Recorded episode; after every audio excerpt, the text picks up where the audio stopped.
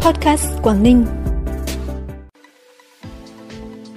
Tăng cường hợp tác giáo dục 4 tỉnh biên giới Việt Nam và Quảng Tây Trung Quốc. Hải quan Quảng Ninh đưa máy soi container vào hoạt động tại cảng Cái Lân.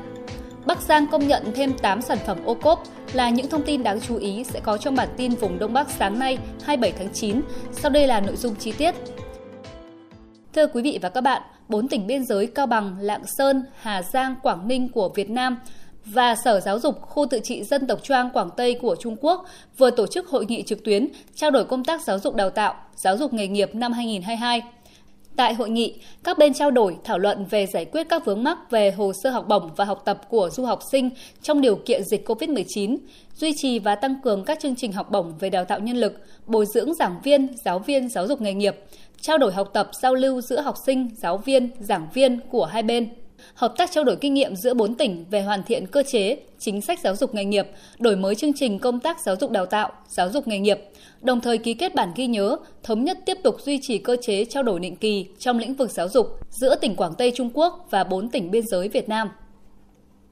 Máy soi container di động IGM60 do Tổng cục Hải quan trang bị vừa được đưa vào hoạt động tại cảng Cái Lân, thành phố Hạ Long. Đây là thiết bị hoạt động trên nền công nghệ tia X Chu trình vận hành được điều khiển hoàn toàn tự động hoặc thủ công bằng hệ thống máy tính thông minh hiện đại. Hàng hóa được kiểm tra vẫn đảm bảo nguyên trạng, không gây ảnh hưởng tới chất lượng hàng hóa, nhất là đối với các lô hàng có giá trị cao, hàng dễ vỡ, hàng có yêu cầu bảo quản đặc biệt. Việc đưa máy soi container vào hoạt động ngoài việc đáp ứng yêu cầu chuẩn hóa các thủ tục thông quan hàng hóa theo cam kết WTO và ASEAN, còn góp phần thực hiện hiệu quả việc cải cách, hiện đại hóa công tác kiểm tra hải quan.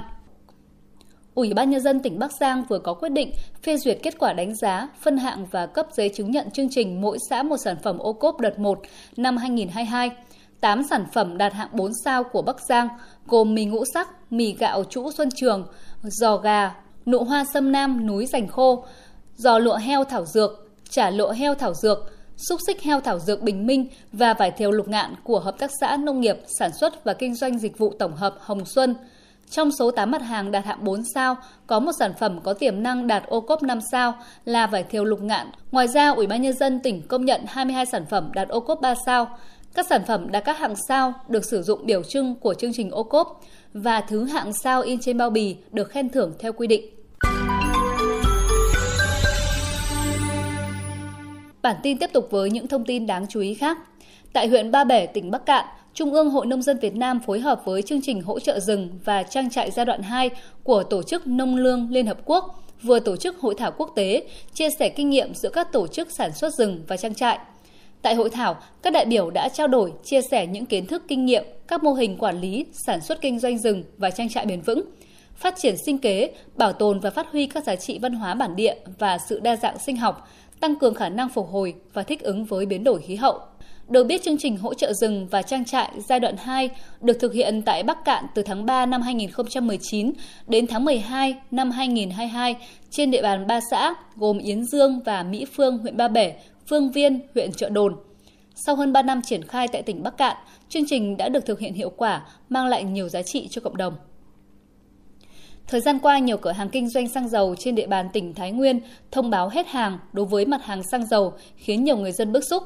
Theo đại diện Cục Quản lý Thị trường tỉnh Thái Nguyên, kể từ ngày 30 tháng 8 đến hết ngày 24 tháng 9, thông qua các tổ công tác địa bàn, đơn vị đã tiến hành giám sát tất cả 210 cửa hàng bán lẻ xăng dầu. Trong số này chỉ có một cửa hàng tự ý giảm thời gian bán hàng so với thời gian niêm yết. Các cửa hàng còn lại đều có lý do chính đáng phù hợp. Trước tình hình biến động liên tục của mặt hàng này, trong thời gian tới, lực lượng quản lý thị trường tỉnh Thái Nguyên sẽ tăng cường công tác quản lý kiểm tra, giám sát đối với các hoạt động kinh doanh xăng dầu, xử lý nghiêm các hành vi sai phạm, đặc biệt là giám sát chặt chẽ việc niêm yết bảng thông báo số điện thoại tiếp nhận phản ánh tại các cửa hàng bán lẻ xăng dầu trên địa bàn toàn tỉnh. Đại hội Thể dục Thể thao tỉnh Lạng Sơn lần thứ 9 đang diễn ra tại thành phố Lạng Sơn, tỉnh Lạng Sơn. Tham gia Đại hội Thể dục Thể thao có 15 đoàn vận động viên đến từ 11 huyện, thành phố và 4 ngành, Công an tỉnh, Bộ Chỉ huy Bộ đội Biên phòng, Bộ Chỉ huy Quân sự tỉnh, Sở Giáo dục và Đào tạo,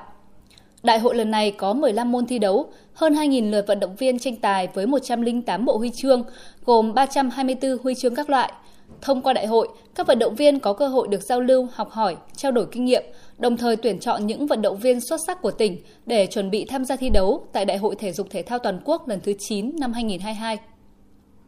Phần cuối bản tin là thông tin thời tiết.